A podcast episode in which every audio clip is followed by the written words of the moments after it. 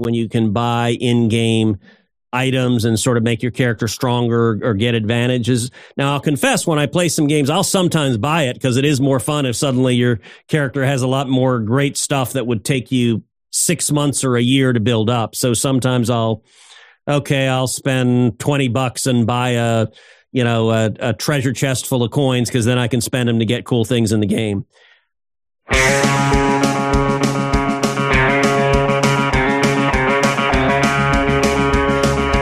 Yes, folks.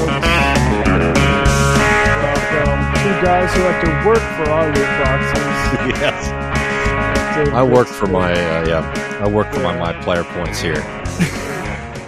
Uh, welcome, folks. Uh, Left to Reckoning 72 UK railway strike, free Assange, and uh, and folks, I we yeah we have an important story to get to. We have this uh, massive uh, strike in the UK, uh, Mhm. and uh, that may reverberate for a while. Uh, uh, we have the emergence of a charismatic uh, labor uh, leader uh, right before our eyes. Um, and we got time for all that stuff. Um, what's important to get to up front is Ted Cruz is talking about uh, microtransactions. We have some gaming news, uh, and look, David brought this this clip to my attention, uh, where Ted Cruz is talking about loot boxes, and I I needed the full context. I needed to hear Mhm. how he qualified it, where he came down on it, and uh, I think actually playing the full question is uh, valuable because this we hear a lot about you know kids being victims of stuff. Well, this comes from a Ted Cruz listener who is concerned about uh, basically the uh, addictive nature of gaming combined with the financial exploitation of children. Uh, and uh, here is Ted Cruz's response to that. There was a mailbag question that came in. I mentioned it to you a little bit earlier because I didn't know anything about it, but I is- I should say this is Ted Cruz's own podcast that he does with Michael Knowles, a failed actor turned Daily Wire sort of hack, uh, which astounds me that I guess he has time for this. I mean, in between like Cancun trips and stuff like this, he's doing a crappy uh, a show where he's just doing what we do basically. would would love your take on it if if you have formed one. Uh, this is from Chris. I believe Chris is, or I'm sorry, the, the question is from Jonathan, but it's about someone who is one of your constituents. Question is, uh, the Twitch streamer Asmongold uh, said he reached out to Senator Cruz's office about regulating loot boxes in video games. Where does the senator stand on loot boxes? I know that those are all words and I understand they have been strung together in an English sentence, but I don't really understand what it means semantically together. Uh, look, I'm I'm happy to engage in a conversation with him. I'm happy to to to to, to see what he has to say on it. Um, as I understand it, the concern he's raising is is a, a concern about gambling and kids, and and I will say it is certainly true that that social media, online environments, uh, including video games, are designed to be addictive. Now, I'm I'm something of a gamer. I'm not a gamer like like hardcore Twitch streamers, and and and I don't don't do the massive multiplayer games. Not yet, Senator, but I'll tell you, I bet you never thought that you were going to be a top podcaster. So who knows? We may have to Oh. learn. Uh, this is just uh, this is just Michael Knowles coming in with some comic relief here. I mean, good lord, good lord, that's like a hard cut to Michael Kno- Knowles with just the lamest uh, um, joke ever. Um, yeah, anyway. launch the Verdict Twitch stream and start playing Pac-Man or whatever the kids are playing these days. Uh, that that that that could could well be. And you remember when you and I did Dave Rubin's podcast, Nice. we did a Twitch stream on playing. I think it was Nintendo that he had, and and, and we did right. that. And if I remember right, I beat his ass. I'm pretty sure that's right. And if not, that's the Sorry, I just gonna skip ahead. look, they're different components of it in games. I'll tell you, I don't like it when you can buy in game. So listen to how he started that. I don't like it how you can buy. Well, let's see how much he doesn't like that. Components of it in games. I'll tell you, I don't like it when you can buy in game items and sort of make your character stronger or get advantages. Now, I'll confess, when I play some games, I'll sometimes buy it because it is more fun if suddenly your character has a lot more great stuff that would take you six months or a year to build up. So sometimes I'll, okay, I'll spend 20 bucks and buy a, you know, a, a treasure chest full of coins because then I can spend them to get cool things in the game. You know, I think it is a greater concern when you're dealing with kids when you're dealing with minors who have a potential number one to spend a whole lot of money. Uh, do kids play video games? Oh, I don't know. Um, and you know, with some of the loot boxes, there's there's a fair amount of randomness that you could get a lot of great stuff or some lousy stuff, and so I guess that's the argument that it's gambling.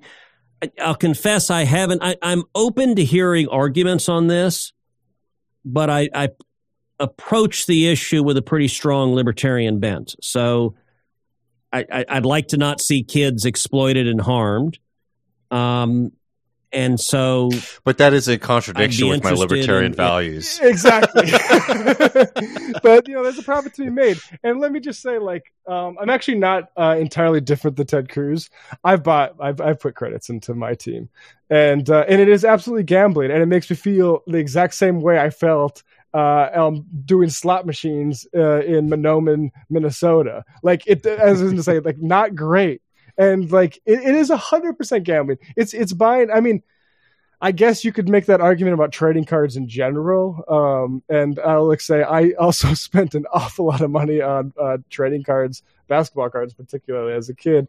Um, and I don't know what the right governmental solution is, other than like, I mean, one, I think the first thing to say is that this is what you happen, what happens with like inequality in capitalism is that mm-hmm. like they're not going to leave that money on the table unless you force them not to or or or monopoly too right like mm. um you know like That's thinking about games like 2k right like there is not a basketball um game that has the licensing like NBA 2K does. And, you know, this might, you know, not be the most interesting thing to some folks, but like it is worth noting that like what they've basically done is they've made the game extremely hard to play. Um, they lower yes. the quality of your players. Like, you know, if you play that game and you like have like a personally created character, like you start out in the NBA and you can't even dunk a basketball, right? Like, and they do that so that you can, you either have to grind out for hours upon hours or give them like 10 bucks just so you can get your player like decent enough uh, to be able to compete right and like that's a super super nasty uh, thing to be doing on top of a game that's already regulated so that the price is $60 up front um, to then be making you pay 10 $15 just to actually be able to effectively play the damn game. Yeah, the my career mode is like I don't even that's the one mode I don't play because it's like your your guy just sucks unless you like give him 1999 for a series of tokens that you can say like okay now I have a serviceable jump shot at least. Um, and I yeah, it's it's it's really wild how um you know like every I remember the theorizing of this like 10 years ago like how are these microtransactions going to uh, going to change video games, and it, it, means that they're very lucrative for a very similar product um, yep. a year in year out. Totally. Well, um, we got a fun episode coming up uh, for everybody. Uh, we're going to be joined in just a little bit by Chip Gibbons to talk about Julian Assange and the Biden administration's war on journalists and journalism. Um, but before we get there, we have a pretty exciting story, a hopeful story to start with uh, which is now the largest strike in decades in the United Kingdom, uh, where 40,000 members of the RMT um, have been going on strike all throughout this week. It will continue throughout the week. Um, and it's it's been an interesting political moment.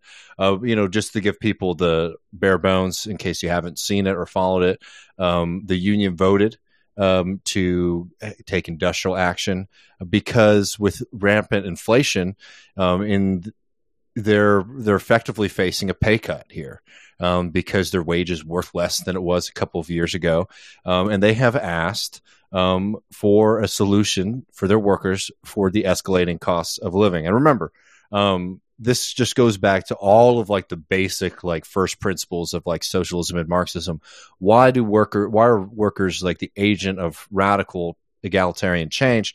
And it's because they hold a very very important role in production and in the functioning of society. And in the United Kingdom, the railway system is crucial. Um, and shutting this down has effectively shut down large parts of the country people who are trying to travel now, you know, are facing hours. Um, you know, transit times for things that used to just take them maybe, you know, 20, 30 minutes, right? So this has been an extremely effective action.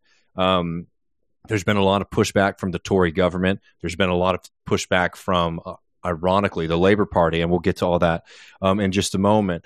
But I just want people to recognize just how historic this action has been, how upright the workers engaging in this fight have been, and also how wonderful the general public solidarity has been, even for something that immediately inconven- is inconveniencing people. People are recognizing that this is a fight, um, and out of sol- a fight that is important, a fight that affects them um, too, because better standards of living for their fellow workers also can translate to better um, standards of living for all of us. And like, it's just been a really, really fascinating, um, fascinating story here. Uh, not the least, the rise of Mick Lynch, um, who is one of the leaders of the RMT, who has just been performing a masterclass, frankly, uh, for how to be a pro labor, pro worker uh, figure in a very, very hostile, right wing oriented uh, media sphere. Yeah, it's been, and we'll play a clip, a few clips here, but I just want to say, like, I've been doing this sort of job for a while, and rarely when someone rockets to your attention like this is it for something that's good. good. Yeah. Uh, right? It's like, oh, here's fucking Jordan Peterson. I guess we got to deal with this guy for the next half decade. Um, this sort of the way he, Mick Lynch is just cutting through so much bullshit and able to like speak uh, just directly to all these, all the just the vilest uh, sort of. I mean, the UK press is a problem. mm-hmm. um, it is. It's just nasty, a nasty, nasty place. Even relative, I think, even compared to ours, my my my experience, honestly. Um, but let's uh, let's play some of these clips here. Uh, this is the this, uh, here's well, clip number one. We'll do a little highlights uh, session. So this is, is sorry, just yep. Halfway Oops, sorry. That three percent um, is this first clip is him engaging with a uh, Tory backbencher that 3% is a very good offer on the table with modernisation. But you've heard, even now, Network Rail are moving to a position where they're saying we will go above 3% with modernisation. And Mick's talking about, you know, modernisation is a scary thing. Modernisation, such as installing an app on your phone so you can communicate better with your workers or having sensors on trains to detect um, deficiencies in the rail net in the rail network, I don't think are controversial things. I think they're good things because they means that drivers are safer and ultimately, or uh, people on the rail line as well are safer. And that's what we want to see, the best health and safety we can. And what Mick's doing is undermining the rail network. We know passenger numbers are down by about 20% to pre-pandemic levels. We are in a world where we want to get to a place where we have net zero. That means encouraging more people onto public transport. These strikes are only going to drive people further away from it. And the pay rise that Mick wants will therefore just add more cost to the rail network, making it more unaffordable for more working people. He should be apologising to the doctors and nurses who can't get to hospital, mm. the patients who can't get their operation, the kids who will miss out on their education today, but also those armed forces veterans who risk their lives for our freedoms who won't be able to celebrate Armed Forces Day on Saturday. Do you want to apologise for all that, Mick? Well, I think Jonathan should apologise for talking nonsense. None of that is true. We have got uh, automated technology on trains. We've got pantograph cameras. We've got ultrasonic sensors.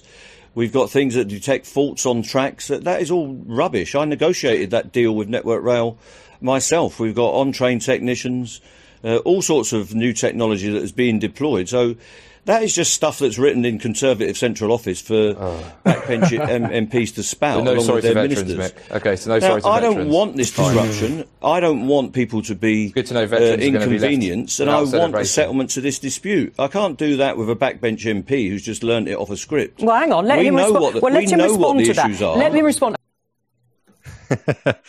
I mean, just absolutely perfect, refusing to accept any of the premise.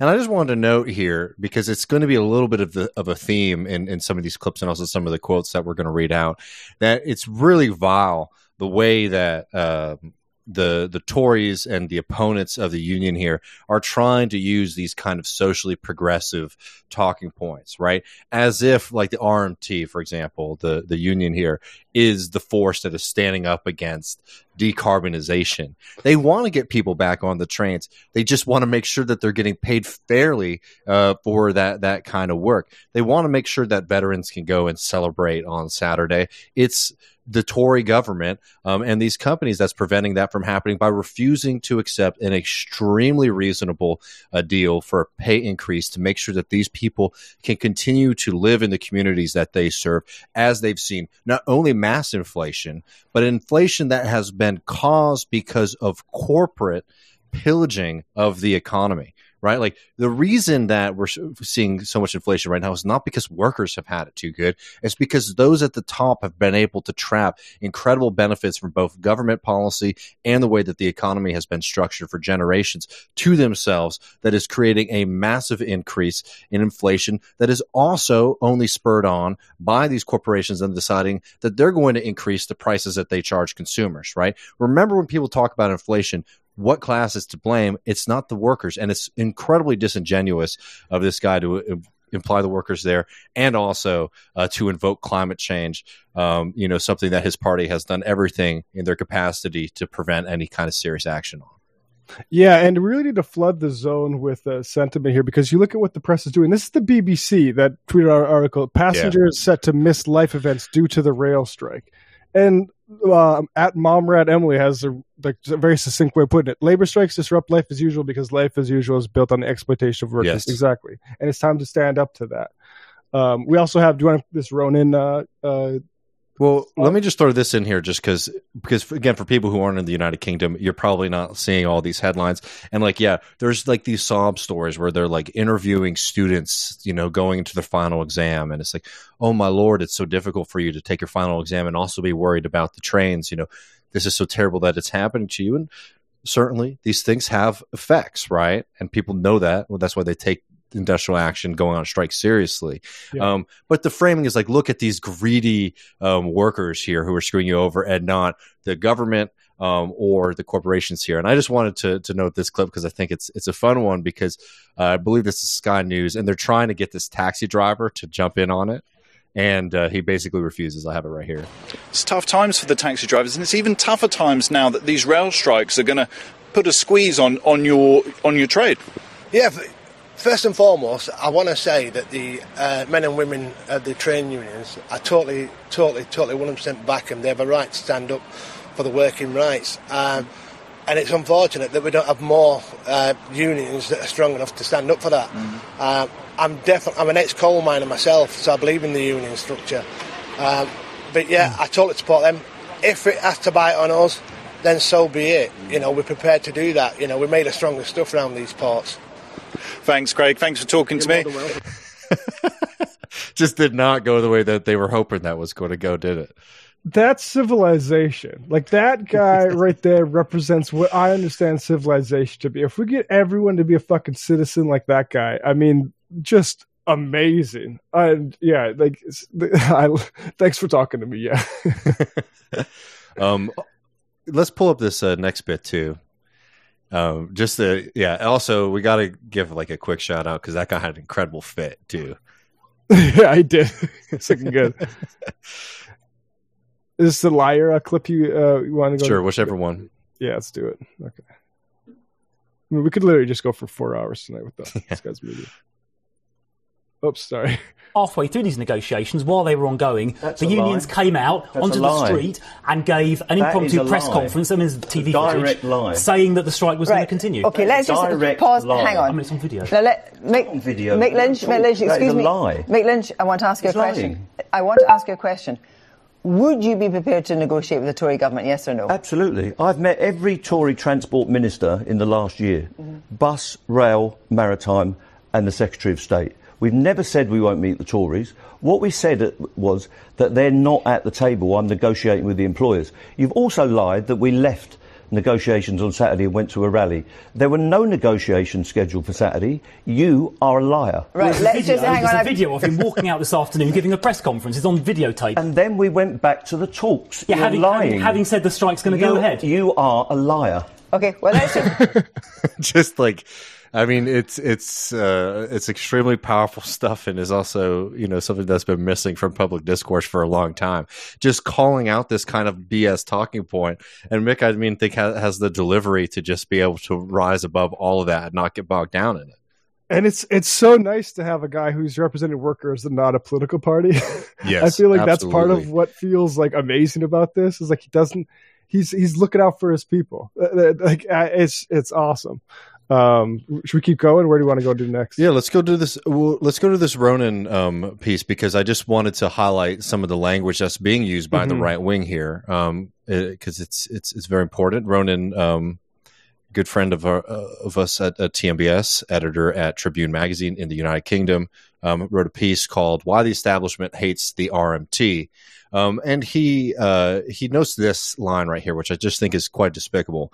Throughout this month, media commentators and politicians have sought to frame the strike as a matter of privilege. A train driver is paid on average fifty-nine thousand pounds. Transport Minister uh, Grant Shapps told Sky News. A nurse is paid thirty-one thousand. Given that disparity, how could these greedy RMT workers demand more? Mm-hmm. And let's just look at a couple things here. Unbelievable for a party that represents entrenched of uh, aristocratic privilege to sit here and talk about um, privilege in the first place. Just ridiculous on its on its face.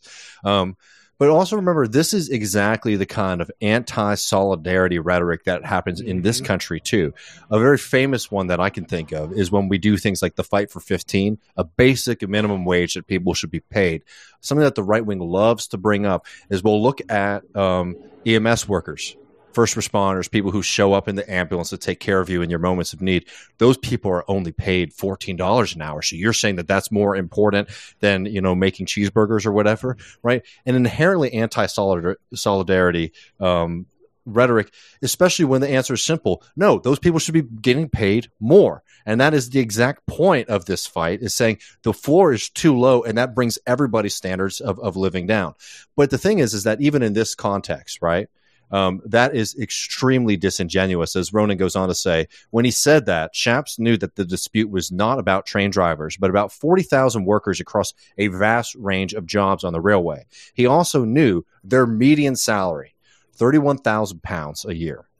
A clear um, ex- example of mis- misdirection you would struggle to find, but at least the nurses can look forward to his support when they ballot, when they vote to go on strike, right? Um, I, I, you know, the the fact is is that the union certainly has some membership who are paid, you know, a little bit more than median salaries or whatever um, in the country. It's more despicable that this government is not paying nurses more, frankly. Um, and also, yeah. the, the union is representing a wide group um, who are all paid differently, and their wages actually are very, very low compared to other workers in the country, right? So disingenuous from the Tories. The entire framing of it is anti solidarity based, even if like the facts were true, which they're not. Um, and it just shows exactly how the right wing and the capitalist press tries to create these tiers in your mind about what worker is more privileged than the other. Because even at the high salary that uh, the that the Tory member of government was saying um, was some height of privilege. You can't afford to live in a city like London, which has been completely opened up um, for um, privateering, billionaires, and a, a, group of people who have basically ro- risen all the price of real estate in that area. The pilfering of the public good, when you've seen council oh, yeah. houses turn into go from under public control into private control, which has meant that many of those have now become some of the more expensive places to live. Houses that were built with the intention of them being for the people, now being used as vehicles for private um, gain, right? Like those are the people who are privileged, not somebody who does the necessary labor to make sure that the society can function. Just absolutely despicable one uh, through and through. It's wild, honestly, to hear uh, Boris Johnson talk about we are all in this together and we need pay discipline to mm-hmm. uh, you know uh, come out against this inflation. Like pay discipline, I like you start talking like that. Like that's when we that's when us Americans start throwing tea in the in the river, like uh, like pay discipline. What like no, there's everything's there, the costs of everything right we need more money to pay for that stuff. Take it from like all of the financiers that you've rented the city out to. Like, yes. I mean, uh, like, I there's there's one reason that I could think of to like be so obsequious to like world financial interests, and that's to trap them, and at a certain point, like seize some of that stuff back for like the people there. And in the U.S., we have the luxury of people like Larry Summers um, or uh, Fed Chair Powell coming out, quite frankly, and saying the way that they want to deal with inflation is to punish and lower the standards of living for workers. But pay attention to where this kind of like we're all in it together rhetoric is. It's always about getting wage cuts for working people. It's never about confiscating and and pushing back on the extreme wealth inequality that we have in both the United States and the United Kingdom, which is a mm-hmm. much much larger driver of inflation um, than anything uh, that any amount of the money that's gone to working people in the first place. Yeah, yeah it it's like at, at, a certain point when through everything that we're told by these um, by like the political parties that cater to these rich folks that uh, the world is collapsing well none of you seem to be affected by it really at all and uh, and we and, and so you need rail workers uh, to to face the uh, to take yeah, the, eighteen thousand more jobs lost uh, so we can fight inflation. Are you fucking kidding me? No, it's a joke. We got another one coming. We got one here. Yep. This is, I think, out of all the clips, I love all of them. This mm-hmm. one is the one of the best because Mick lays out very, very clearly what's happening, not just in the United Kingdom, but also across the world.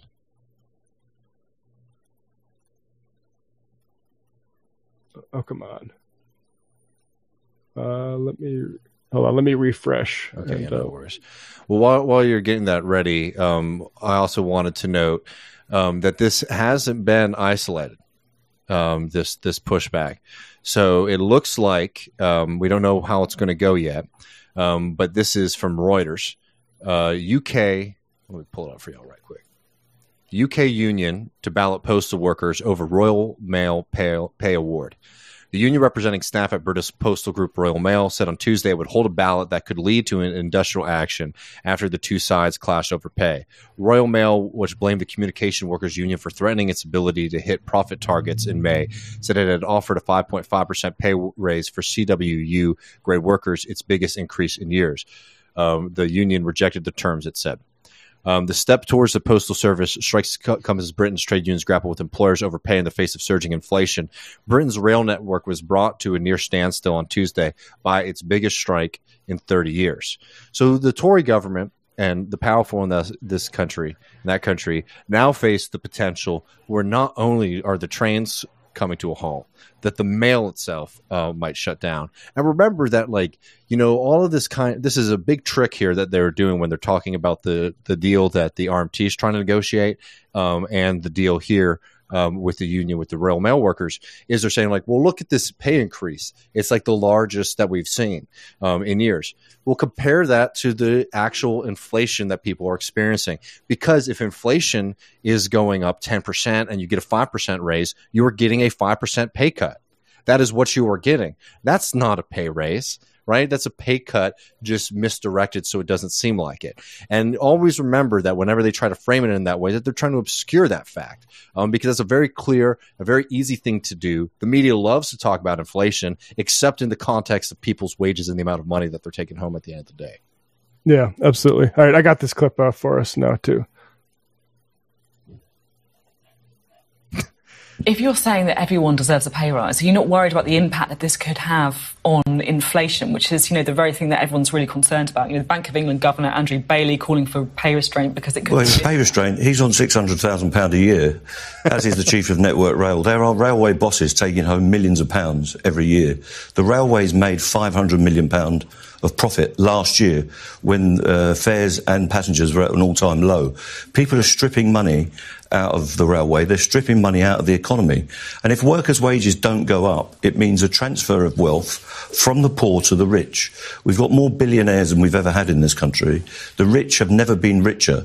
And the reason they're able to do that and get richer all the time is because they're deliberately depressing workers' wages.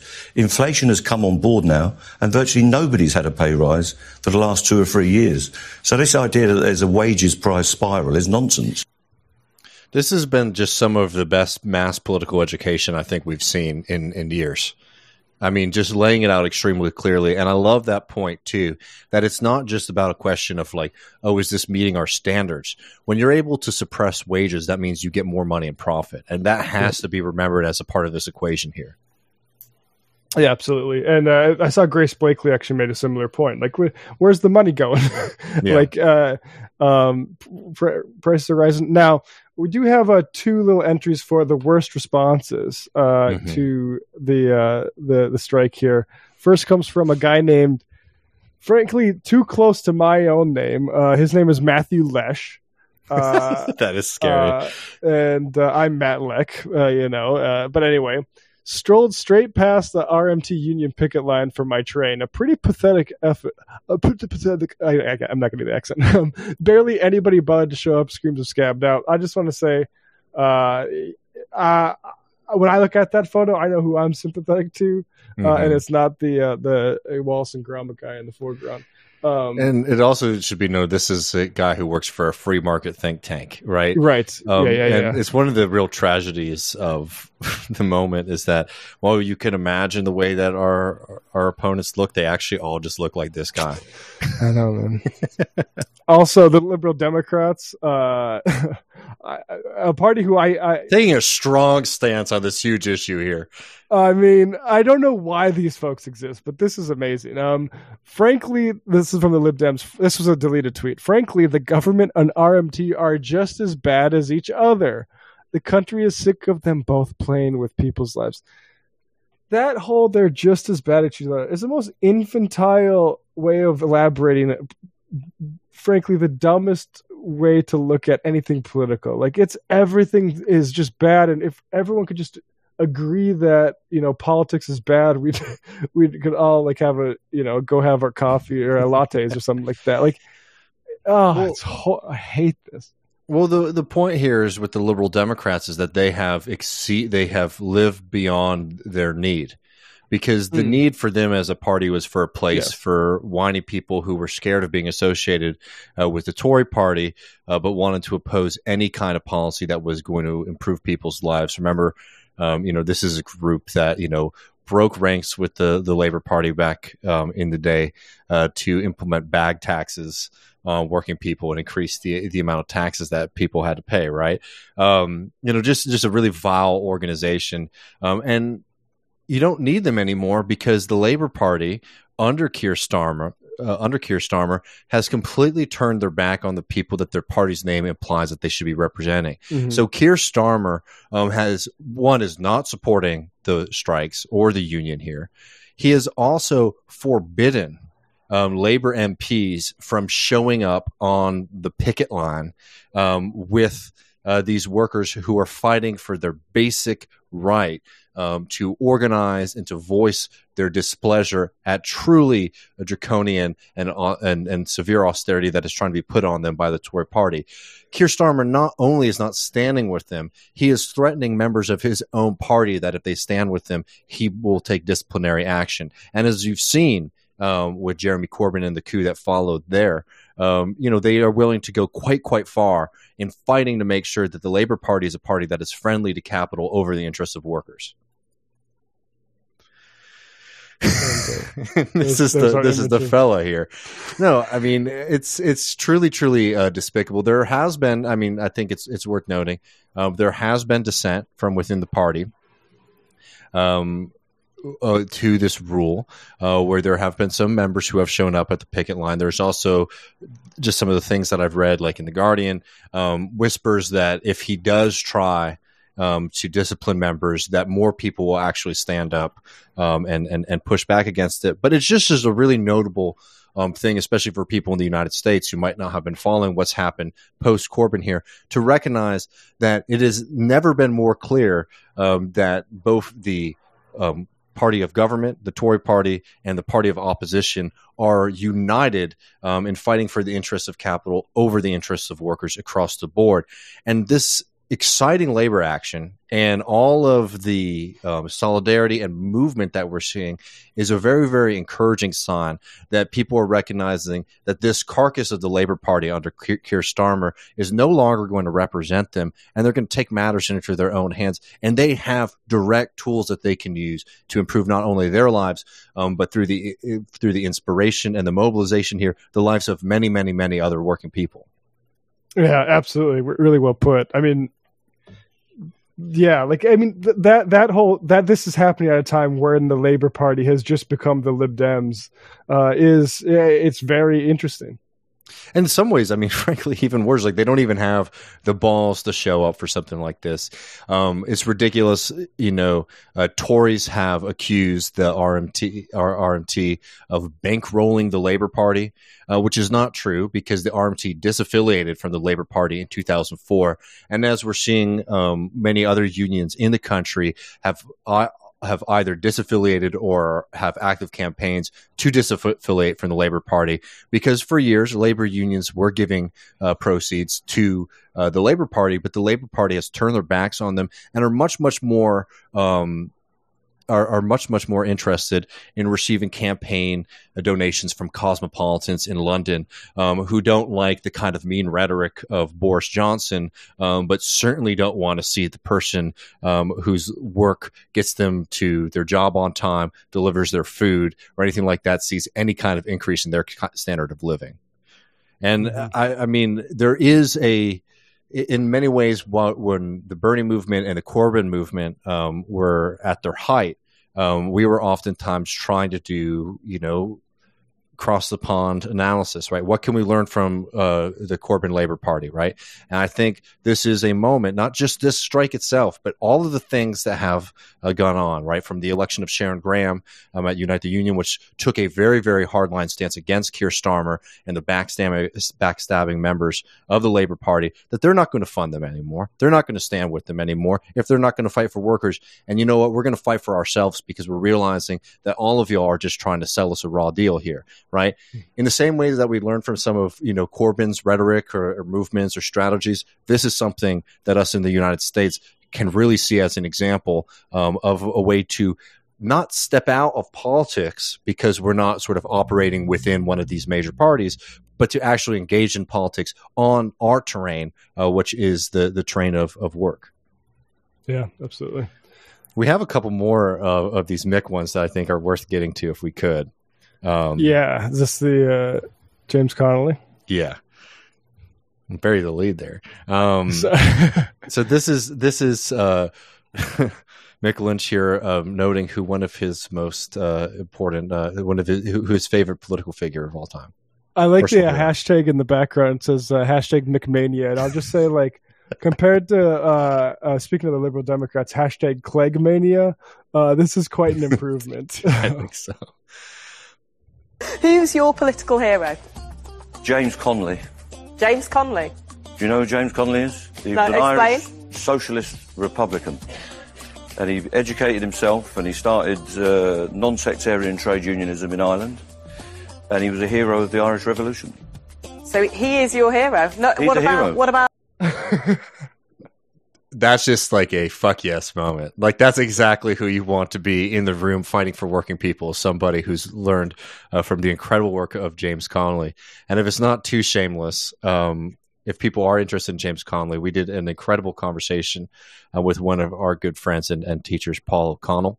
Um, do you have that? Uh, yeah, here we go. That cover handy uh, our radical tradition, James Connolly, which is now, um, it'd be great if you signed up at patreon.com slash left reckoning to get access, but it has also been released uh, to the public. So you can find that on YouTube. I mean, James Connolly really is uh, one of those people um, who not only was an incredible theorist and writer, um, was somebody who was an active participant and, and, and a revolutionary.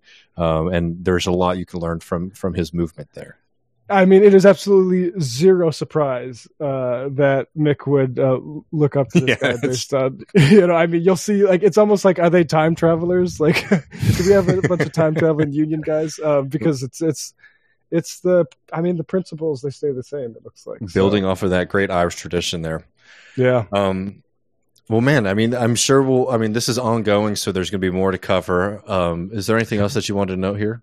I just want to say, like, this is a good time, you know, um, for social media activism. Flood the zone with yeah. positive sentiment because they're going to come for this guy. I'm f- afraid. Like, like, oh, no doubt about you it. look at the Tory press, what they did to Corbyn. Like, this is they this came is, after Corbyn, who was like one of the most agreeable people in exactly. the history of politics. Yeah, this is so like uh, get out there, um, join McMania, and uh, you know have his back. Um, and uh, and also uh, all the striking workers. I mean, that should shouldn't need to be said, mm-hmm. I guess. But you know, yeah. So we'll keep covering this. We're really excited. Um, well, yeah. So here's what we're going to do, y'all. Um, in just a second, we're going to go over to Chip Gibbons, uh, who joined us to talk about the Biden uh, Biden administration's attempt, attempt to bring him over to this country to torture him uh, for exposing American war crimes of the most egregious nature. Uh, it's a very important conversation, and Chip is is a really wonderful um, organizer, writer, journalist, um, and uh, I hope that y'all enjoy it. We did title this Texas GOP goes off the rails. Um, but we're going to do, I'm going to do that tomorrow during the Griscom stream. I think I'll probably go on around five central. Um, so if you want to get that, um, you'll get that tomorrow, uh, t- uh, Thursday afternoon, five central. Uh, I'll also be talking about Colombia, the French elections um, because there's some really exciting stuff that came out of that as well. Um, so don't worry, we're not uh, uh, we're not ignoring those stories. We're just going to have to come back to them uh, because I think that this this this movement here in the UK is truly um, a, a, very very exciting one. I mean, one of the biggest strikes that we've been able to cover on this program, um, and one of the biggest strikes in the country in decades. So sorry, that's yeah. going to come to the top of the, the the docket for us every time. Absolutely. And uh, I'm going to be doing a Lek Reckoning Friday uh, yeah. evening. So uh, look forward to that. And one more plug. Um, immediately after our interview with Chip, we'll come on, say hello, uh, say goodbye, and then we're going to go over to Twitch, twitch.tv slash left reckoning, uh, where we are going to be joined by Jean Bajelon, uh, who's going to talk about uh, the new project, Sublation Media and Sublation Magazine. Uh, we talk about the state of the left and a few other really fun things. And as always, after that, we'll be taking your questions and calls. Uh, you can leave us a voicemail at 1940 289 7234. Um, but yeah, we'll be doing that. And usually we say we're going to do it immediately. This time we really will. Like once this is over, we'll be popping over at Twitch. Um, so we'll see all of y'all there. But enjoy this conversation we have with Chip here. Peace.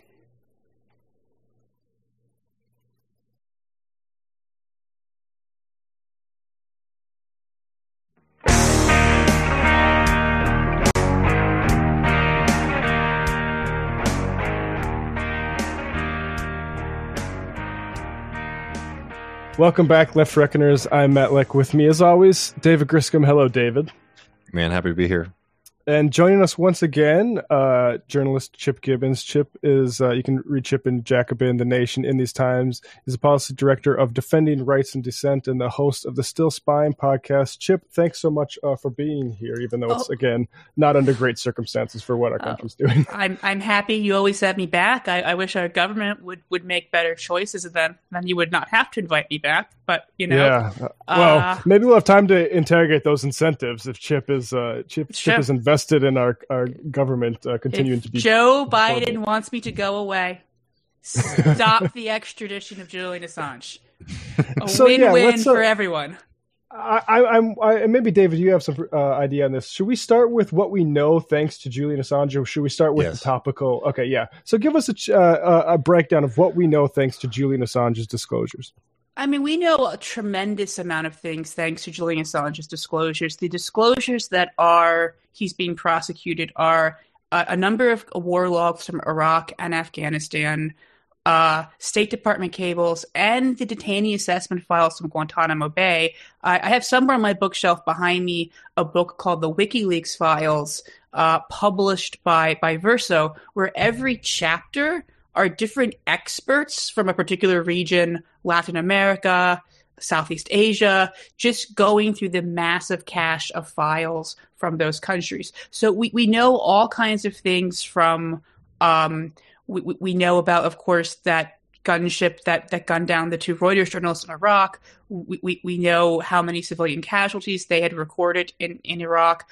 Uh, we also know things about U.S. support for corruption in Tunisia that allegedly or arguably inspired the Arab Spring. We know that the U.S. was bombing Yemen, and Yemen was taking credit for the bombings. Uh, we know that in Latin America they were trying to undermine left. I mean, we, we obviously always know they're trying to undermine left wing governments in Latin America, but we, we had the actual proof there.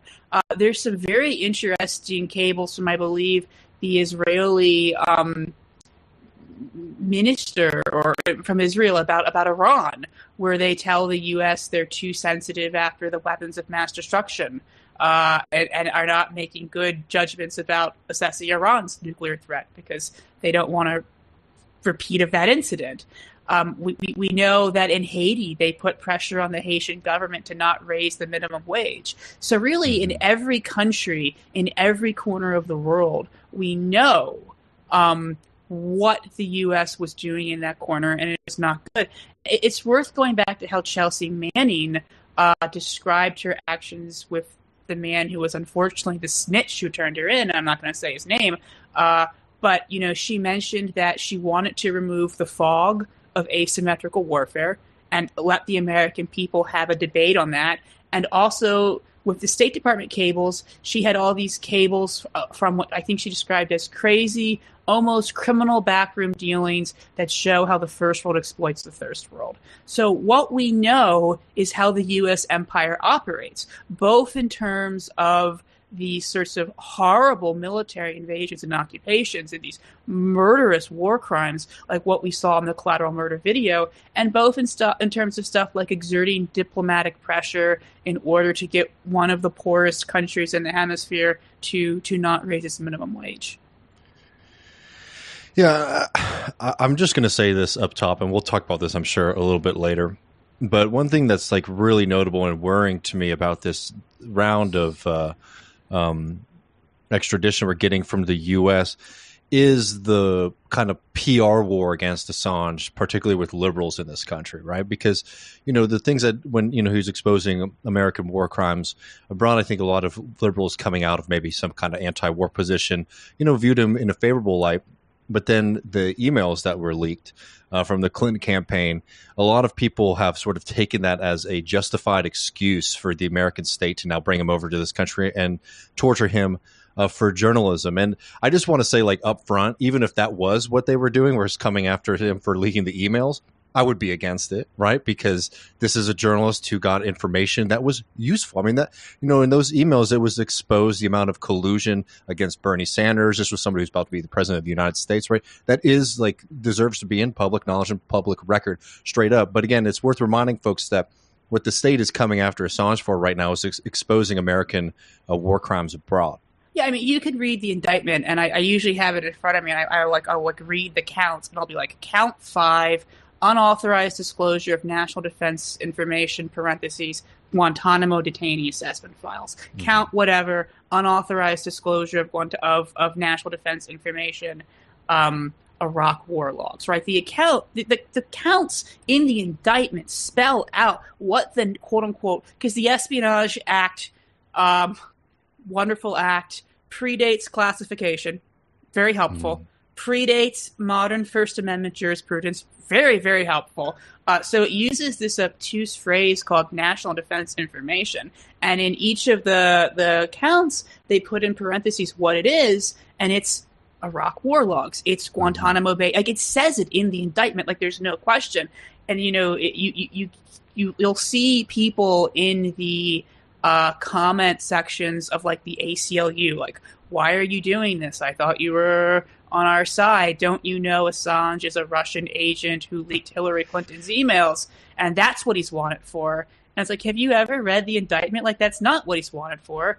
And it's worth pointing out that Mueller and the Mueller investigation considered the issue of charging Assange and declined to do so uh, due to hmm. lack of evidence. And it's also worth pointing out the DNC sued WikiLeaks, and the suit was thrown out on First Amendment grounds, wow. on the grounds that WikiLeaks, it's a well established First Amendment principle that a journalist is not responsible for sharing wrongfully obtained information so long as they did not participate in in in wrongfully obtaining it. And I know there's a huge debate about where the DNC cables came from. I I, I don't want to go down mm-hmm. that rabbit hole.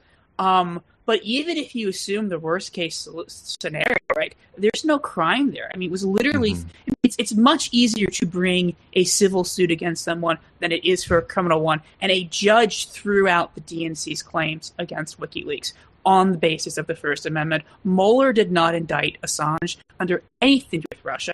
And while I share your agreement that there is no no basis for prosecuting him for for the DNC uh, leaks, you know, this whole argument that Hillary Clinton would have won if only the American people had not known truthful information about her, like that's a really mm-hmm. bad argument.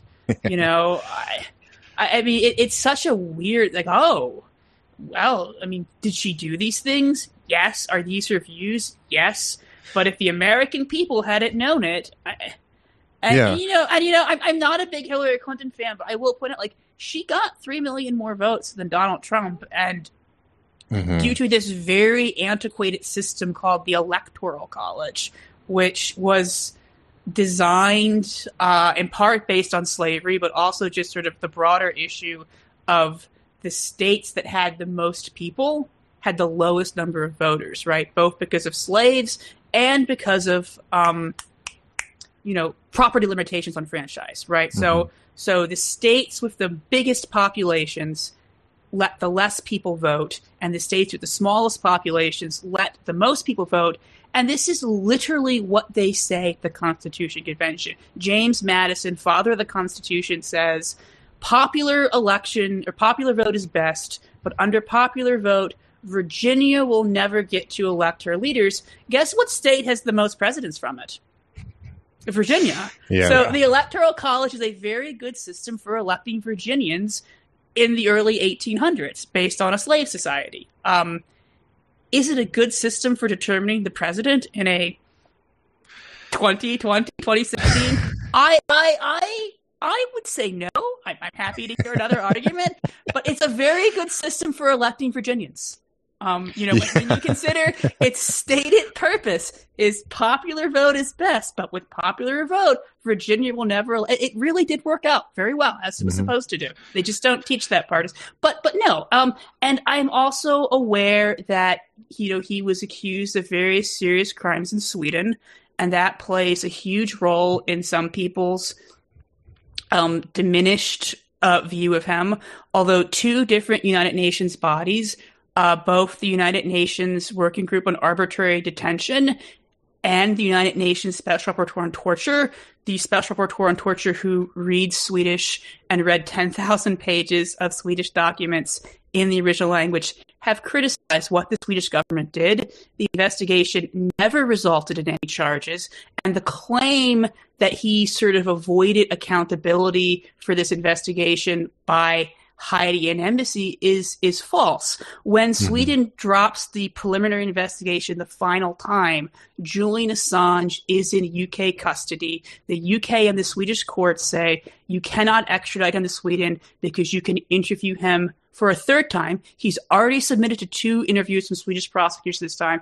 You can interview him for a third time in UK custody, and the Swedish government has him in de- being detained by the UK, they have a chance to interview him a third time, and they say, We will not do so because no amount of evidence will ever produce a case we can take to court. Goodbye. And I, I, I understand that sexual assault is a very serious crime, and it's a crime that is oftentimes not taken seriously or under investigated. And, you know, some of Assange's supporters have made comments that are, are unreflective of the sensitivity of the situation. Those people who brought these allegations have a right to be taken serious and have a right to be be mm-hmm.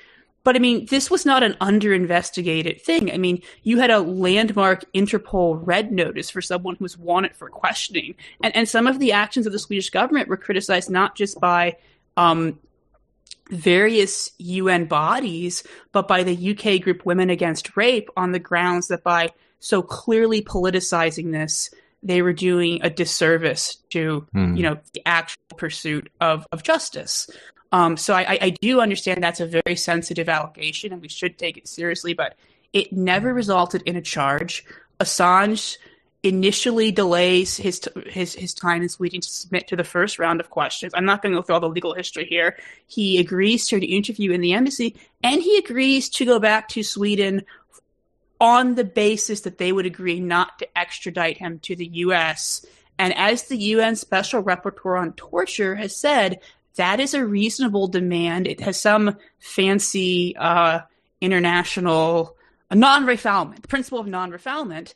And, you know, the UN Special Rapporteur on Torture said point blank, when a government refuses to embrace the principle of non-refoulement, that's a huge red flag. Mm. And we hmm. know that the Australian government believed using this sort of bizarre legal method called temporary surrender, the Swedes could have very easily put him in U.S. custody. So I, I, I really, you know, it's a serious allegation. Maybe it wasn't taken seriously enough, but it has no bearing on what the U.S. wants him for. And that process, you know, it played out and, and it didn't result in anything. And I, I'm not sure what what we're supposed to do with that now. Yeah, I mean, I, I think it's just important to, to go through those because I think that that there is a kind of strategy, I think, from from people at least within the Democratic Party who want to just you know see this person in prison regardless of what the reasonings are.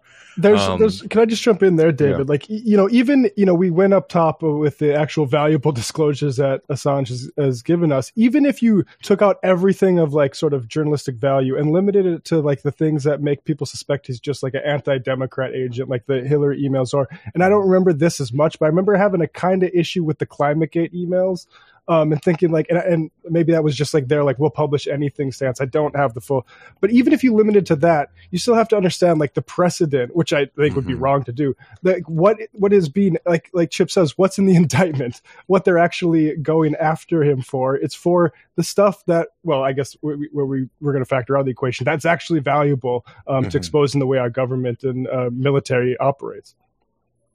I mean, and WikiLeaks also, I mean, the first big thing they had in the US was Sarah Palin's emails in 2008. Mm-hmm. And I don't hear anybody bemoaning them for, you know, stealing John McCain's rightful, you know, if only the people had it known he appointed an idiot to be his vice president. I mean, I believe, I believe when he appoints Sarah Palin or nominates her, you know, she has the highest approval rating of any governor in the country, like real good pick. Mm-hmm. Turns out uh not not that sharp. Bit well, of a loose cannon. but no one ever bring like like what about her emails? Like no one ever does yeah. that to Sarah Palin. No, that's a good no, that's a good point. And who is now a Julian Assange supporter in our very troubling political time. He she has decided that she wants to read Hillary's emails so much she is willing to support the man who leaked her emails.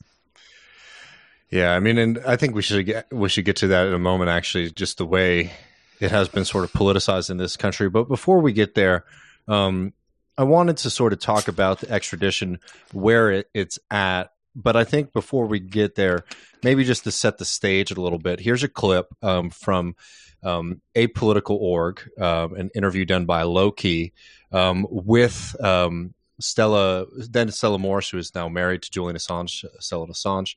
Um, and I think this just gives a good sense for people why this precedent is not only scary, but actually what Assange is very likely to be subjected to in the United States is so worrying. But the prospect of the U.S. extradition is what I'm, what the, the gravest fear is around, because um, in the United States, he would uh, be placed in extreme isolation, uh, solitary confinement in the U.S. prison system is uh, routine. Any, on any given day, it's estimated that 80,000 people are in solitary confinement in the United States. Uh, but because his case concerns um, the publication of classified material, uh, it's considered a national security case, and so they have an excuse to say it's a national security case, so we have to place him in isolation. Um, the fact that he's a suicide risk also gives them reason to isolate them, isolate him, um, and that's why uh, there's just no question that if he goes to the U.S., he will be extremely isolated, uh, far far worse than anything he's he's um, experiencing in Belmarsh.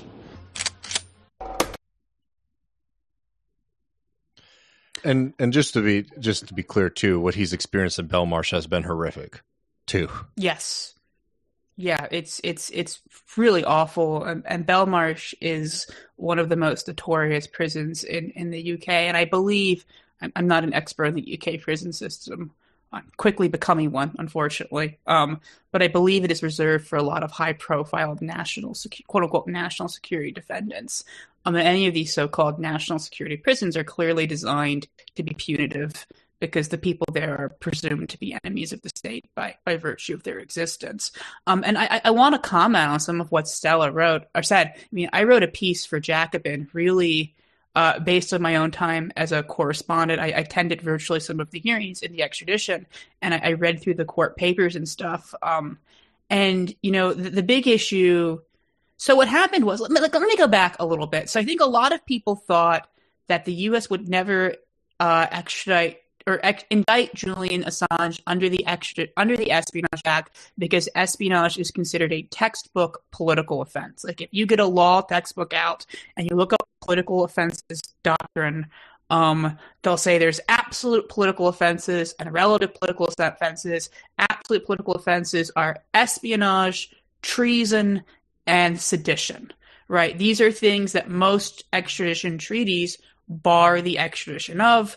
Uh, they've made this bizarre legal argument in, in the UK. I, I haven't really, I cannot tell you I followed decades of, of UK extradition law, but that the current treaty with the US supersedes past things and does not prohibit political questions uh, as a non extraditable offense. But most people thought they would never go for espionage because it is it is such a textbook example of something you cannot extra and it makes sense right there are people in langley i hope this doesn't scandalize anyone they're committing espionage uh, against mm-hmm. russia against china probably against germany and the uk too like if vladimir putin puts forward a uh, you know extradition request you know send me send me the cia for extra for espionage i mean that's that's you know no country is going to honor that. And there's a reason why that is something you don't extradite people for. Uh, and and that was completely thrown aside. The initial judge, the district judge, which is called in the UK court system a, a DJ, which I have oftentimes found sort of perplexing when I'm listening to these hearings, and they keep talking about a DJ, and I'm like, what, what is this disc jockey doing? Um, but no, the DJ, the DJ rejected all of the press freedom arguments, but ruled that his treatment in the U.S. would be oppressive given his mental health. They specifically focused in on what's called special administrative measures, which they place on some national security defendants, including the alleged source for uh, the Vault 7 leak, whose second trial is happening right now, um, Joshua Schulte and he's been in these really horrible conditions, as well as the conditions at uh, ADX Florence. The U.S. came back after the decisions and gave um, assurances that they would not put Assange in under SAM special administrative measures or in ADX Florence unless he did something after being in the U.S. that made them do it. So you know, hole you could drive a truck through. But but even in these assurances where they're like, we're not going to torture him, um, they talk about where he's likely to be held, uh, which is the William G. Truesdale Alexandria Adult Detention Center in Alexandria, Virginia. I'm familiar with this jail because I have sent letters or requests for help uh, to the UN Special Rapporteur on Torture on behalf of people who have been detained there. So I'm, I'm very actually familiar with the treatment of people there. It's, it's not good. Uh, and Gordon Kromberg, who is this sort of supervillain type figure who pops up in all of these terrible national security cases. You know, he claims there's no solitary confinement there. Um, before he described the jail's protective housing custody and administrative sex, uh, administrative segregation housing units, inmates in this custody are not allowed to interact with other inmates, and they are kept in their cells 22 hours a day. But according to the British prosecutors and the DOJ, holding someone in their cell for 22 hours a day isn't solitary confinement because, and this is Gordon Kromberg speaking on behalf of our government, inmates in administrative segregation are able to speak to one another through the doors and windows of their cells. I'm quoting his court filing now. And that inmates can meet with their lawyers. Um, and I just want to be clear that, like, the United Nations Nelson Mandela rules define solitary confinement. Okay, they define it as 22 hours a, or more a day without meaningful human contact. Uh, and solitary confinement in excess of 15 days constitutes prolonged solitary confinement, which violates international law and can amount to torture. So they are literally describing something that meets the international legal definition of cruel and degrading treatment. So even if, and so much of the appeals was focused on whether or not anyone can trust, you know, what the U.S. government has assured, and the answer is no, you cannot. But like, even if they follow their assurances, they are assuring the UK they will torture him. Like that is the text of what they say.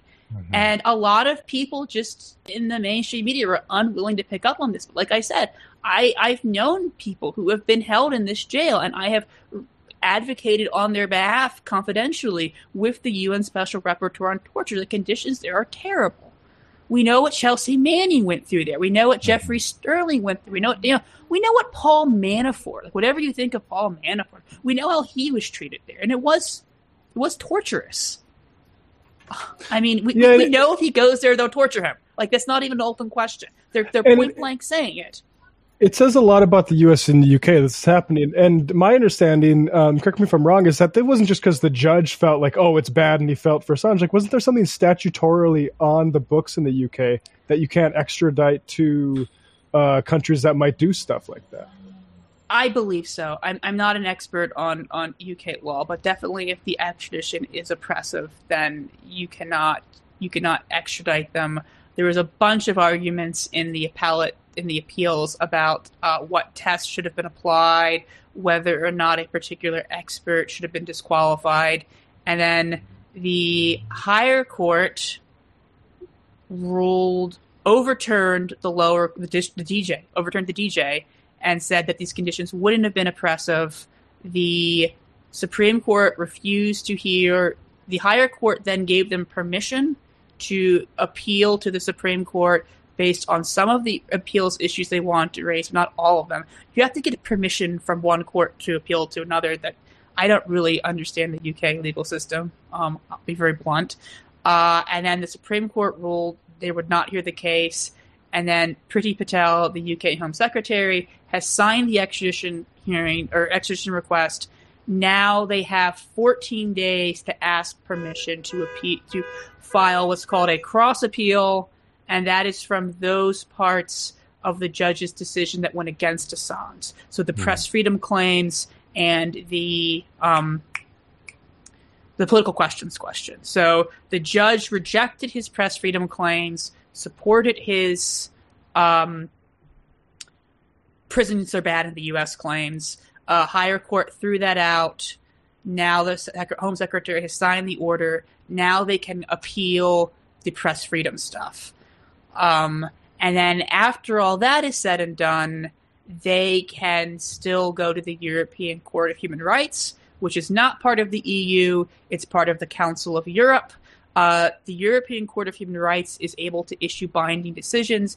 It's done a lot of past interesting binding decisions around uh, LGBT rights in Ireland, around treatment of IRA prisoners in the UK.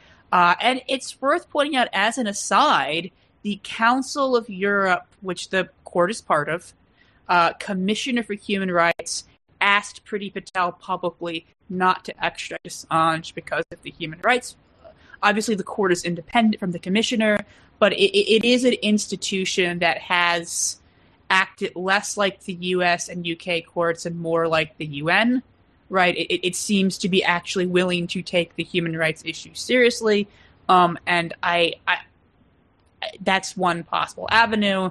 And then if that doesn't work, then he's in the U.S. and we can discuss the legal strategies there when that when that happens. Hopefully, it never happens. I'd love to talk to you about something else, but I'm I'm hoping we're not all sitting here talking about Julian Assange being in the Alexandria Detention Center. I think that is a conversation I hope to never have in my life. And you know, just just one thing that I know when you we had you on last, we talked about this, but it's just worth re-upping. Um, the fact here is that Assange is not an American citizen um, to my yeah. knowledge, has never like very much operated inside of the United States in the first place. And the precedent, like not like just on the like on the first level, it's like, are we going to come after journalists? Like that's extremely scary. But it's also this really perverse privilege now that the United States is extending to the rest of the globe, which is that we will try you, um, you know, in this country with our horrific legal system if you so much as sort of step um, in our way, right? Which is a very, very worrying precedent and and one uh, not to get too you know starry eyed, misty eyed about this country, but you know, ostensibly this is a democracy. This stuff is happening in our name as American citizens, and it's something that we should be extremely uncomfortable with the government taking these huge steps to do. Yeah, I mean, the idea of extraterritorially applying the Espionage Act is absurd for the reasons I, I outlined earlier. Even if you were dealing with like actual espionage, are you going to ask Putin or China or the CIA to extradite their spies? No, that's that's absurd.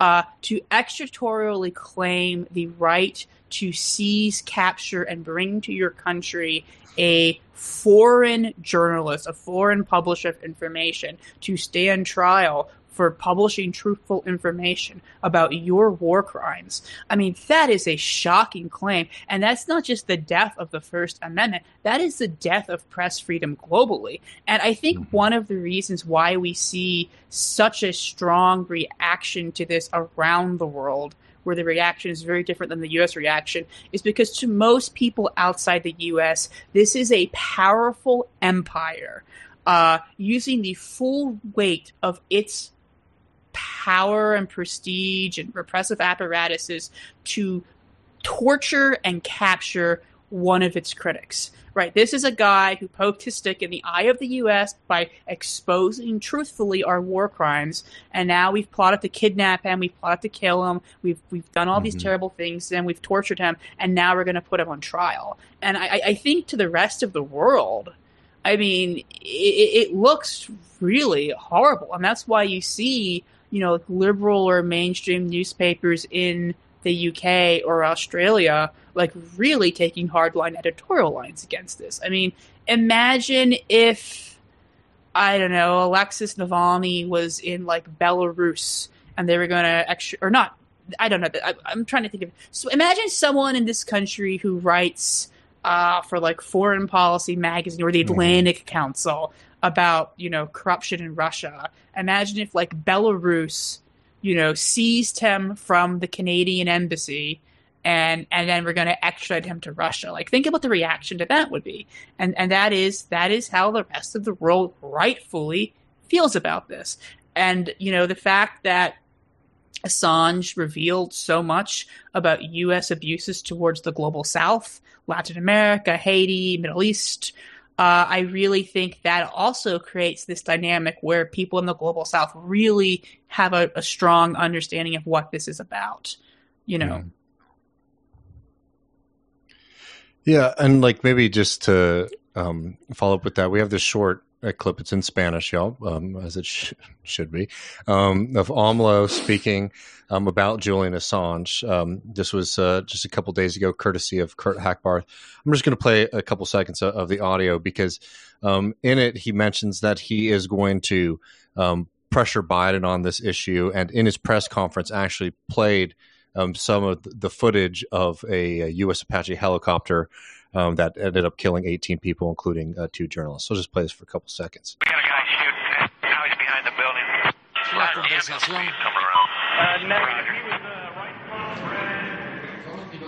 Sí, de unos pilotos, la conversación, están viendo un grupo y se están poniendo de acuerdo para disparar. Pero son periodistas los que eh, fueron blancos.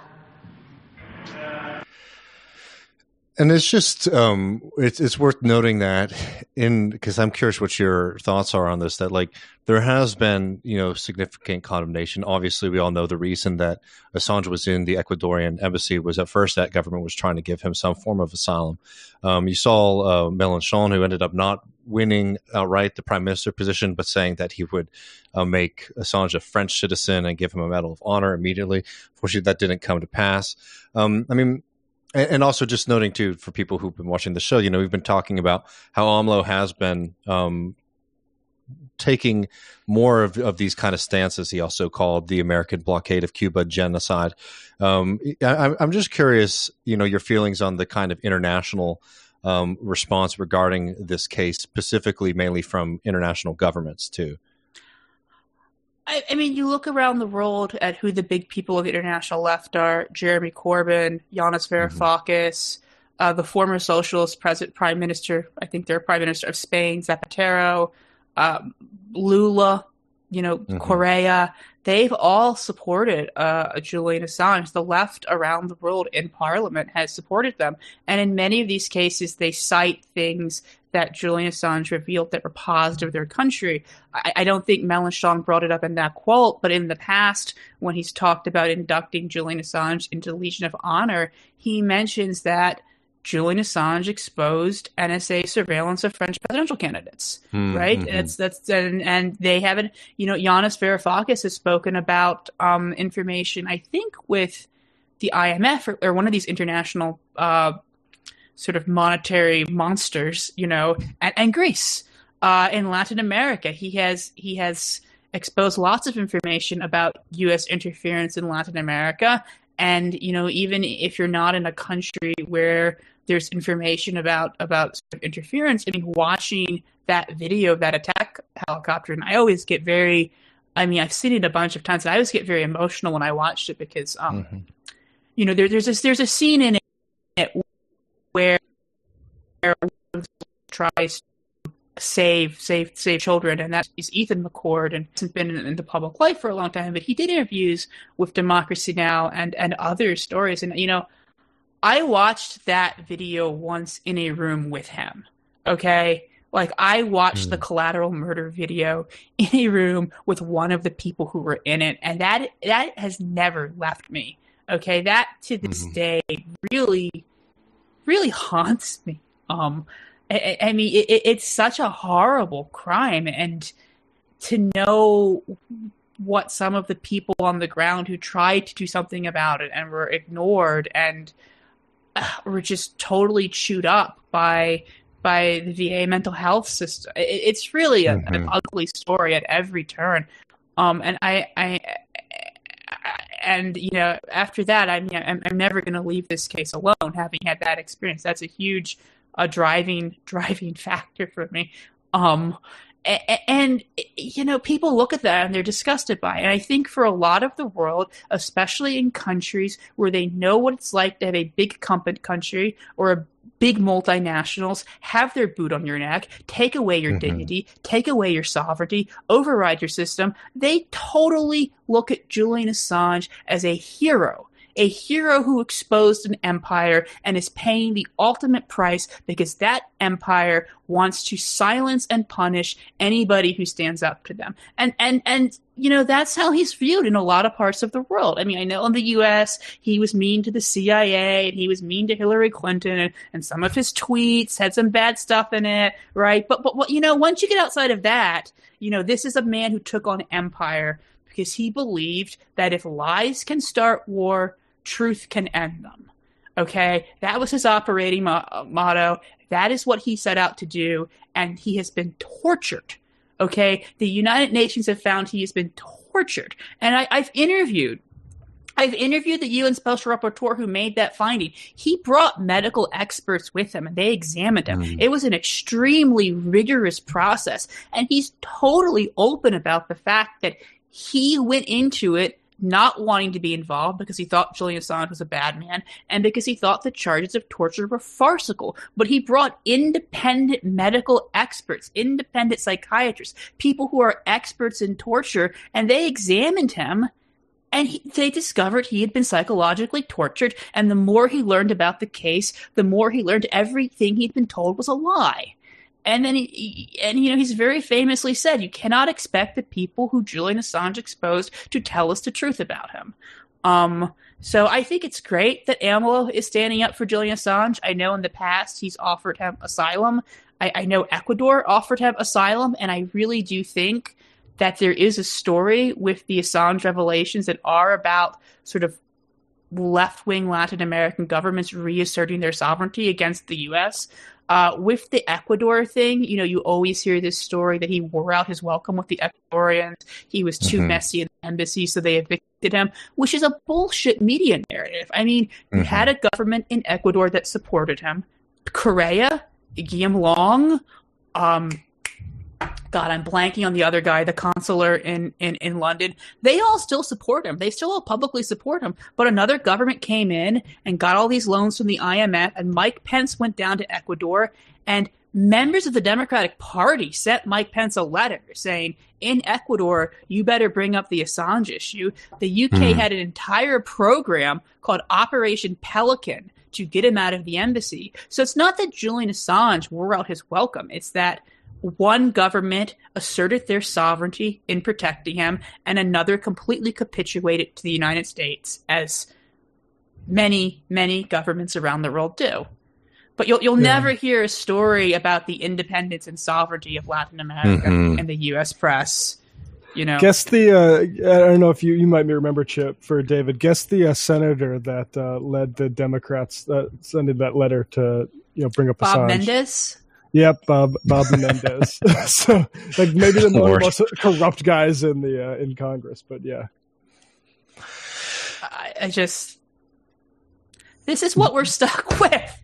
I mean, in the rest of the world, you know, it's like Jeremy Corbyn and Diane Abbott and Yanis Varoufakis and Mélenchon be like, "What are you doing, U.S.?" And we get like Democratic Party, Bob Menendez, Mike Pence is soft on Julian Assange, soft mm-hmm. on journalism, Donald Trump. You know, yeah, Donald and, Trump and notoriously as, soft on journalism. And uh, I mean, I don't know if you noticed anybody else, but I think it was is it true that Ilhan Omar is the only uh, Democrat that's spoken out in favor of Assange, or has anybody joined her? So that's very complex. Uh, Khanna has repeatedly spoken out in mm. favor of Assange. Uh, Khanna uh, did a live stream uh, a little while ago. Ilhan Omar reshared um, Mehdi Hasan's segment about it with like a mm. positive emoji. Uh, AOC has been heavily criticized by Assange supporters correctly. However, she has on two occasions stated that Obama was correct to not bring charges. But she did this interview with Jeremy Scahill where he asked her if she supported pardoning him, and she kept saying it's very complicated, it's very complicated, it's very complicated. And eventually mm. he hmm. pinned her into answering, and her answer was he should not be charged under the Espionage Act. But she was definitely not willing to answer that question, did not show uh, tremendous courage. Uh, Elizabeth Warren had a very interesting remark, which was that uh, Julian Assange is a very bad man who's harmed U.S. national security, but Donald Trump should not use him to undermine the First Amendment. I think Sanders did another very Trump focused tweet uh, all of the mm-hmm. Democratic presidential candidates were asked by the New York Times in a questionnaire about Assange, and some of them actually gave some interesting answers. But the most outspoken members of Congress on this issue are like Marjorie Taylor Greene, and mm-hmm. I think Babard or whatever her name. I I I stopped mm-hmm. following mm-hmm. the super friend Boebert. Yeah, well, and it's not good. Well, it's certainly not good, and it's like it's worrying because if if you are noting when these things are happening, right? So when there's a little bit of a courage of talking about, as you noted, a lot of it was very Trump focused, right? And it's just like, okay, so whoever's doing it, the other people are going to get worked up about it, right? So like, if Biden's the one behind it, that Marjorie Taylor Greene is upset by it. Certainly, she wouldn't be and wasn't when Trump was pursuing it and yeah, you get worried with the the backbone of a lot of people who we might consider progressives in the Democratic Party not being able to stand up against it when effectively you have the most power to influence when it's your own guy doing it. I think some of the Trumpers were critical when when Trump was doing it because they had the it's the deep state doing mm-hmm. it. Donald, I, I, I believe Marjorie Taylor Greene and Paul Gosar were were outspoken then as not to give them credit. No, no, I mean I it's worth noting. But, but yeah, um, and I really think there are a lot of members of the Democratic caucus who are completely uninformed on this issue, and like you talk to them, and it's like. Definitely. What's Julian Assange been indicted for? It's Russia, right? It's like, no. And then you have others like AOC who I think know what the right thing to do is, but don't have the courage to do it. And mm-hmm. I, I, I know for a fact that there's a sense on the Hill from people who have spoken out on this that there's a lot of risk for doing so and there's not any reward. And uh, criticize any politician all you want. They all do terrible things and you should be vocal in criticizing them. But I, I, do think we need to get better about creating a situation where these members of Congress are hearing from us, mm-hmm. letting them know that we want them to speak out for Assange and we want them to amend the Espionage Act. And when they do so, to actually support them and have their backs. Because you know, if, if you come out for Assange as a Democrat, you're going to have a lot of um, sort of backlash against you. Um, and I really think there's no excuse for their cowardice, but I also think that we, people who, we could be doing better to push them along. Like there's a lot of there's a lot of opportunities. There's opportunities here. That's good. Yeah, I mean the, the the the you mentioned about like the unthinking sort of like ignorance of a lot of like dem staffers. It's like how old are you? I'm only 33. How do I feel like father time with like a memory like able to go back and and put these things into like proper proportion and that's their job and like i mean the aoc thing is is more understandable just cowardice right? And she and she's like doesn't want to lead on a certain number of these issues and just needs to be pushed to. But the folks who are just like oh yeah that's the anti-hillary guy right? And and it's horrifying. there are leftists in AOC's district. If they made this a mm-hmm. priority and they like went to her office and asked to talk to her about this, and they they went to her town halls and are like, you know, I, I don't agree with this complicated comment, but you did say the charges should have been brought. Will you write a letter to Merrick Garland? Will you do this? Mm-hmm. Will you mm-hmm. do that? Thank you for saying that the Espionage Act shouldn't be used against reality winner and Chelsea Manning. Will you sponsor legislation to amend it? Uh, you know, and if anybody wants to do this in AOC's district, please reach out to me. I can give you some talking points. Um, but you know, as someone who has spent a lot of time on the Hill trying to get progressive Democrats to speak out about Assange, someone who's been doing this since 2019, it is both very demoralizing but also kind of hopeful because there are these opportunities. And I, I think sometimes we focus too much on getting demoralized and not enough mm. on like, I mean, I've heard, I, I, once again, criticize AOC all you want. I, I have no interest in defending any of these people, but like the amount of energy that has been spent on her saying it's complicated versus her saying the charges shouldn't have been brought. Like I don't, mm. I don't know if that's where our focus should be. I mean, like yes, it's not complicated, AOC, but you know the charges shouldn't have been brought. What are you doing to defend the First Amendment? I am your constituent, and I want you to speak mm-hmm. for me mm-hmm. on this issue. Yeah, I, maybe a little I think, bit too much uh, lamenting the shut door and not enough looking for the open window. Perhaps. Go ahead, David. No, I think you're right, and I think it's worth talking about if you're open to it. That like you know, with the like the free Assange movement in in this country, I mean, it's it, it's hard to talk about it as like one block because there's a lot of different sections in it. But I do get the sense that there is a section of it that is like just about having something that can be clinged on to that like the oh the system's not going to stand up for you or like the people who you might look up to are going to fail you, right? And like that's a focus. And again, it's not incorrect, um, but it doesn't really create any kind of path out because if like the the criticism is just like the system's corrupt, then we're just watching you know this person march to to being tortured without any kind of viable plan for doing something about that. And I've never found that to be particularly helpful. I think that that's a good point. What I always say to people is that we can, there's no guarantee if we do everything in our power and fight as hard as we can that we will save Julian's life. But if we do nothing, if we hmm. sit back and do nothing, he will die. And we will lose the right to expose war crimes with that. All we can do right now is fight as hard as we can and make the best effort possible to save him. Because when we fight, we don't always win, but when we don't fight, we always lose. Mm-hmm. And it's it's an uphill battle, but the fact that I do see these openings after I don't know how many fucking years I've been doing this, you know, walking around Capitol Hill with people who don't give a fuck, like because I see a bunch of openings. I mean, I I, I am still I'm still sort of hopeful on this issue. I I, I think if we just got our act together, we could re- we could save Julian. I don't think it's impossible. I think it's difficult. Okay. Mm-hmm. And I, I, I, I don't criticize people who feel very disillusioned because a lot of days I feel very disillusioned.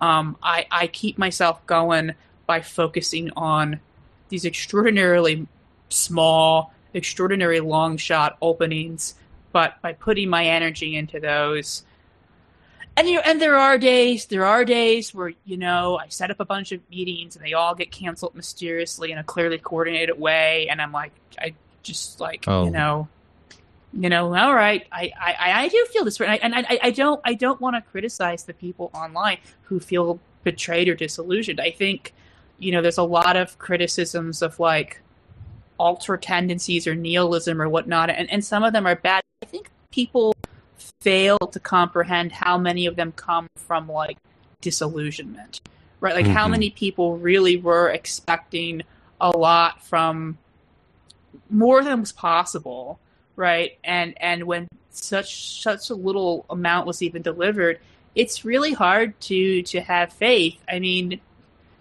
I've become the person I've never wanted to be. I, I'm in a lot of these backroom meetings, and I, I watch like minuscule progress get. I'm like, oh, have hope, have hope. Um, I assure you, behind closed doors, there are people who will do the right thing if you just put some pressure on them. Someone who's not me, preferably one of their constituents.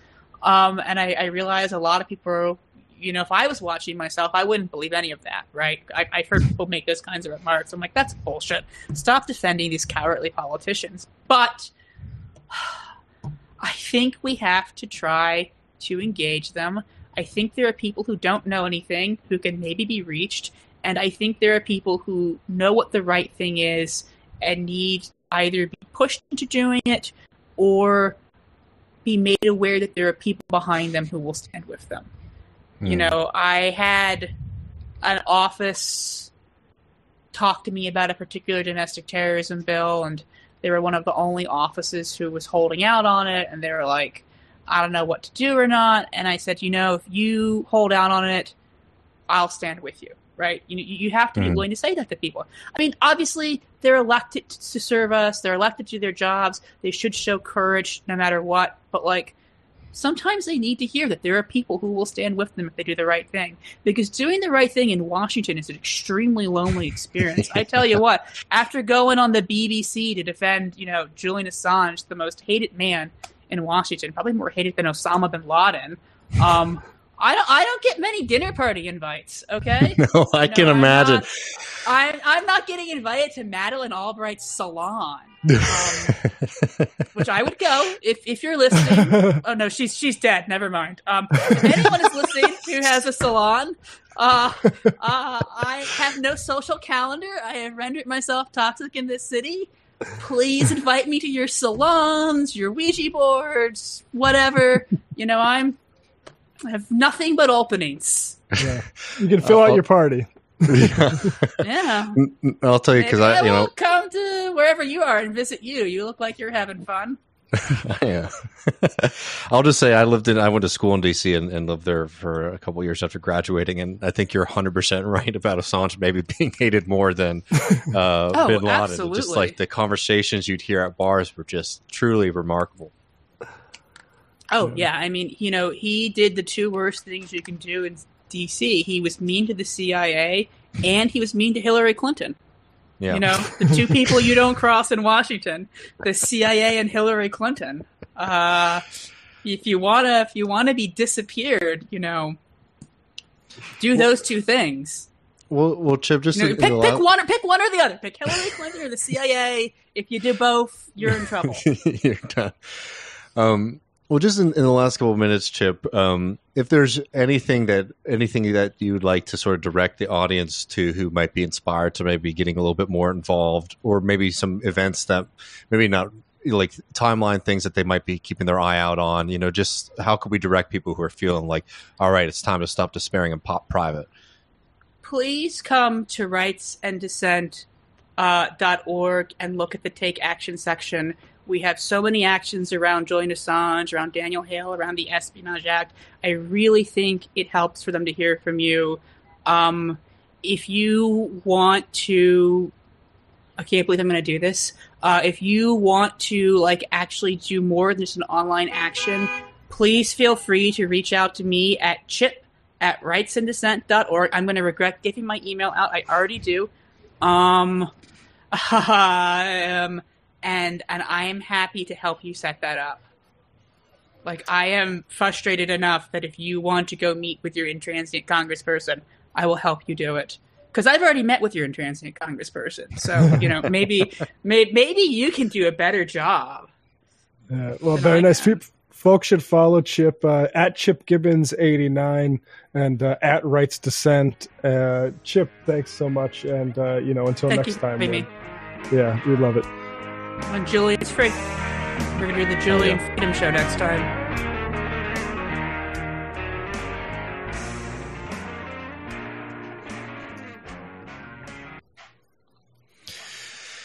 Chip is wonderful. Yeah, yeah, uh, really important work, um, and uh, yeah, great talking to him.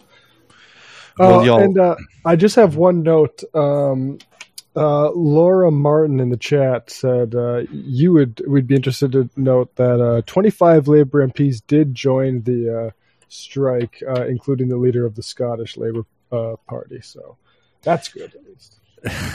Well, hell yeah. Well, um, here's what we're going to do because we went over a little bit on time, y'all. Um, tomorrow at 5 Central, I'm going to be doing a Griscom stream, and I'm going to talk about the Texas GOP and they're truly frightening and out of control uh, convention. Also have a Uvalde uh, update. And uh, yeah, we'll also talk about France and uh, Colombia because some exciting stuff happening there. Um, but without uh, further ado, um, remember you can always sign up to support the show at patreon.com slash left reckoning all this month we are opening up the post game to the public on twitch.tv slash left reckoning.